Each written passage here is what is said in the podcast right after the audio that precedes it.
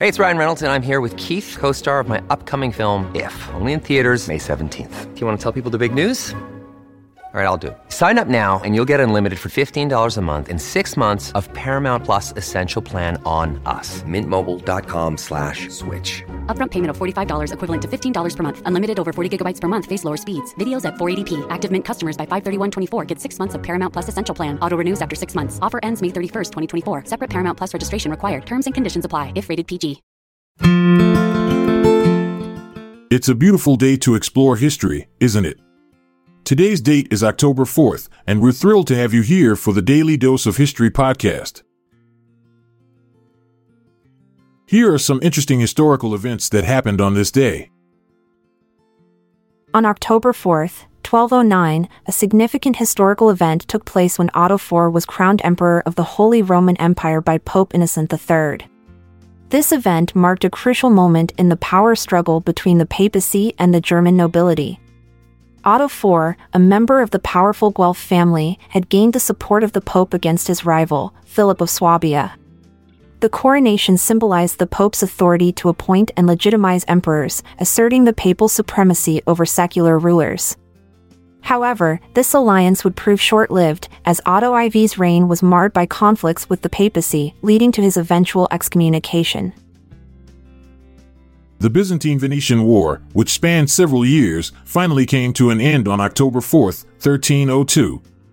This conflict arose due to a struggle for control over trade routes and territories in the eastern Mediterranean. The war saw intense naval battles and sieges, with both sides suffering heavy losses. However, after years of fighting, a peace treaty was signed, bringing an end to the hostilities. The agreement resulted in Venice gaining significant concessions, including control over key Byzantine ports and trade routes. This event marked a turning point in the balance of power in the region and had lasting implications for both Byzantine and Venetian history. The Battle of Lake Poyang took place on October 4, 1363, during the late Yuan dynasty in China. It was a significant event in Chinese history as it marked one of the largest naval battles ever fought. Zhu Yuanzhang, leading a rebel force, clashed with Chen Youliang's fleet on Lake Poyang. The battle was fierce and lasted for several days, with both sides employing various tactics. Ultimately, Zhu's rebels emerged victorious, securing a crucial victory that helped pave the way for the downfall of the Yuan dynasty and the rise of the Ming dynasty under Xu, who later became known as Emperor Hongwu. On October 4, 1511, the Holy League of Aragon, the Papal States, and Venice was formed in response to the growing influence of France in Italy. This alliance aimed to counterbalance French power and protect the interests of the participating states. The French had been expanding their territories in Italy, threatening the independence of other states. The Holy League sought to restore the balance of power by joining forces against France. This event marked a significant turning point in the Italian wars as it demonstrated the willingness of various states to unite against a common enemy and protect their sovereignty. On October 4, 1535, a significant historical event took place with the printing of the Coverdale Bible. This Bible was a groundbreaking work as it contained translations into English by two influential figures, William Tyndale and Myles Coverdale the Coverdale Bible played a crucial role in the development of the English language and the Protestant Reformation. It was the first complete printed translation of the Bible in English and helped to make the scriptures more accessible to the general public. This event marked a significant milestone in the history of the English language and the spread of Protestantism in England. On October 4, 1582, Pope Gregory XIII introduced the Gregorian calendar as a reform to the Julian calendar. The Julian calendar, established by Julius Caesar in 45 BCE, had a small discrepancy in its calculation of leap years, resulting in a gradual misalignment with the solar year. To rectify this, Pope Gregory XIII implemented a new calendar that omitted 10 days from October that year, bringing the calendar back in sync with the solar year. Additionally, the Gregorian calendar introduced a more accurate leap year calculation, further refining the calendar system.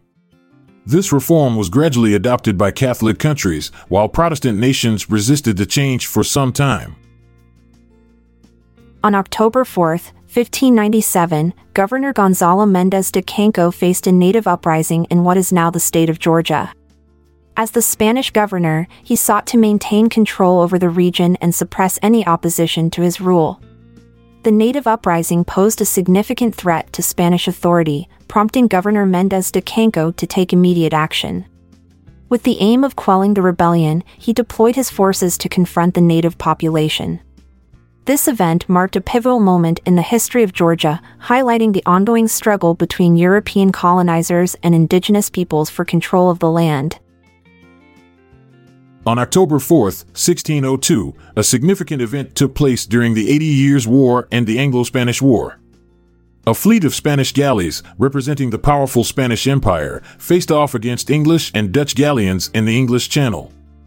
This clash resulted in a decisive victory for the English and Dutch forces. The defeat of the Spanish galleys was a major blow to their naval dominance and marked a turning point in the conflict. It showcased the growing strength and capabilities of the English and Dutch navies, leading to a shift in the balance of power in the region. The Battle of Wittstock, which took place on October 4, 1636, was a significant event during the Thirty Years' War. The Swedish army, led by Field Marshal Johan Banér, achieved a decisive victory over the combined forces of Saxony and the Holy Roman Empire. The battle occurred near the town of Wittstock in Brandenburg, Germany.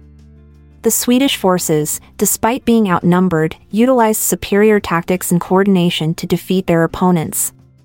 This victory bolstered the Swedish position in the war and weakened the Holy Roman Empire's control over northern Germany.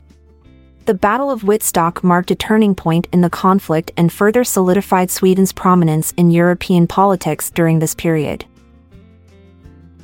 On October 4, 1693, a significant event took place during the Nine Years' War. Piedmontese troops, representing the Duchy of Savoy, were defeated by the French forces. This conflict was part of a larger European war between various coalitions, primarily led by France and the Grand Alliance. The defeat of the Piedmontese troops was a setback for the Grand Alliance, as it weakened their position in the ongoing war. This event highlighted the military prowess of the French forces and their ability to expand their influence in the region. The Nine Years' War ultimately ended in 1697 with the Treaty of Ryswick, which restored the pre war territorial status quo. We're glad you could join us for today's episode. If you found it helpful, we encourage you to share it with your friends and family. I'm Amalia Dupre. And I'm Montgomery Jones. It's time for us to say goodbye until we see each other again tomorrow. This episode is produced by Klassic Studios. See the show notes page for sources and credits. Check out our other podcasts in our network at klassicstudios.com.